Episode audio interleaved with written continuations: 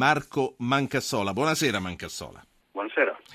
Marco Mancassola è uno scrittore, è un giornalista, è di origine veneta, da molto tempo vive a Londra e lunedì scorso ha firmato per il New York Times una interessante analisi sulla nuova emigrazione. Se non proprio di fuga di cervelli si parla in questo articolo, perché appunto Mancassola non analizza solo le partenze degli scienziati, ma un po' di tutti, dai managers, ai baristi, dai tecnici, ai falegnami. In questo articolo troviamo dati molto interessanti sui nuovi trend.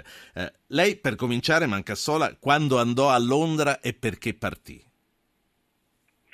È difficile tracciare una data precisa, perché per vari anni sono stato forse un esempio di quegli immigrati che sono un po' in transito tra l'Italia e l'estero. C'è stato poi un momento, intorno a 5 anni fa, in cui mi sono trasferito definitivamente a Londra, sfruttando una piccola nicchia di lavori che mi ero ricavato, per cui ho deciso di stare qui e continuare a scrivere da qui. Uno dei motivi per cui la nuova immigrazione italiana è difficile un po' da inquadrare è proprio perché non è più l'immigrazione di una volta, non è più un'immigrazione che definitiva, per cui si parte e non si ha più nulla a che fare con il paese d'origine. È chiaramente un'immigrazione molto diversa, dove in qualche modo gli italiani vanno a costituire una sorta di rete esterna, una sorta di altra Italia, l'ho chiamata nel mio articolo, è un'Italia diffusa, ecco, che fa da controcanto all'Italia che resta la madrepatria, ma che diventa sempre più importante. Sì, ma un'Italia diffusa, un'Italia che è all'estero, ma un'Italia che all'estero lavora per gli altri paesi, non lavora per l'Italia, o lavora per l'Italia? Lavora per gli altri paesi, indubbiamente, paga le tasse agli altri paesi. Non c'è dubbio che quest'altra Italia sia una perdita.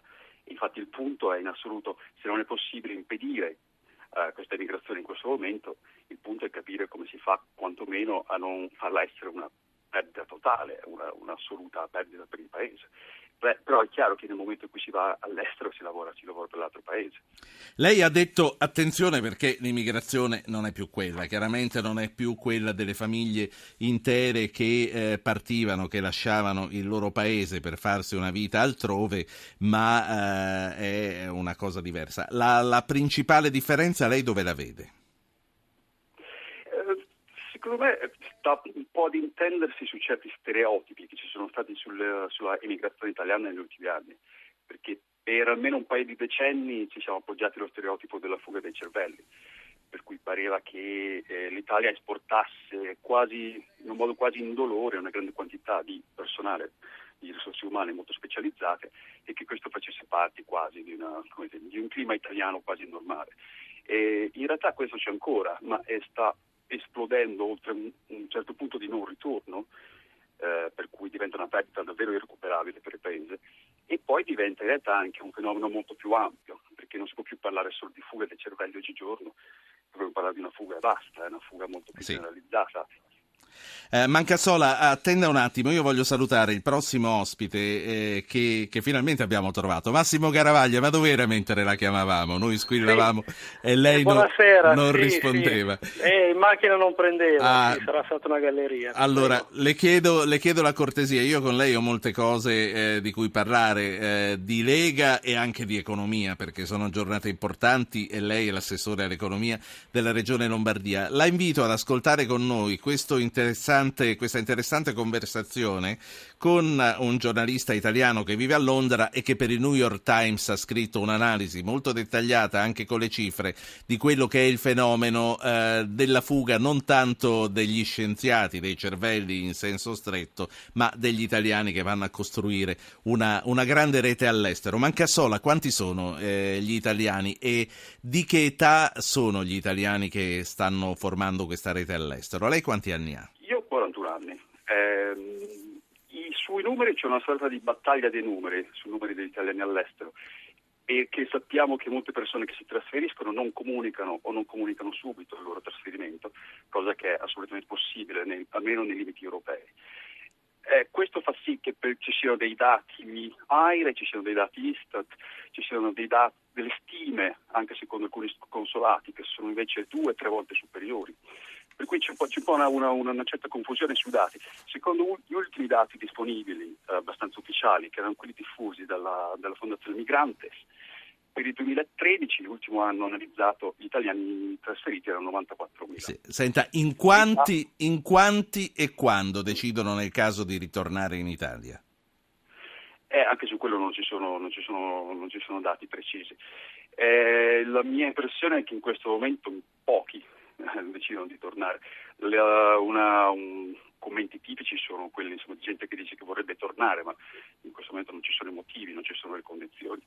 Tra l'altro molto interessante è il fatto che regioni come la Lombardia, come il Veneto, da cui vengo, siano diventate oggigiorno le prime esportatrici di risorse umane, per cui non si parte più solo dal sud Italia, si parte anzi soprattutto dal nord Italia. Ha sentito Garavaglia, si parte dalla Lombardia oggi per andare all'estero, si parte... Verissimo, ho un sacco di amici della Bocconi a Londra.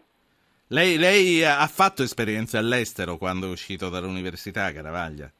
No, non ho avuto tempo perché ho iniziato a lavorare subito qui, quindi in realtà non ho mai girato all'estero. Ho girato un po' con la ditta, sì, quello sì. Mancassola, prima di salutarci e di rimettermi a parlare di politica e di Lega, mi dica due cose. Uno, com'è considerato l'italiano a Londra? L'italiano, secondo i diversi tipi di lavoro che fa, se fa il dirigente ma anche se fa il barista. E com'è considerata l'Italia a Londra? Negli ultimi paio d'anni l'Italia è scivolata un po' fuori dallo spotlight, dalle luci della ribalta, se ne parla un po' meno.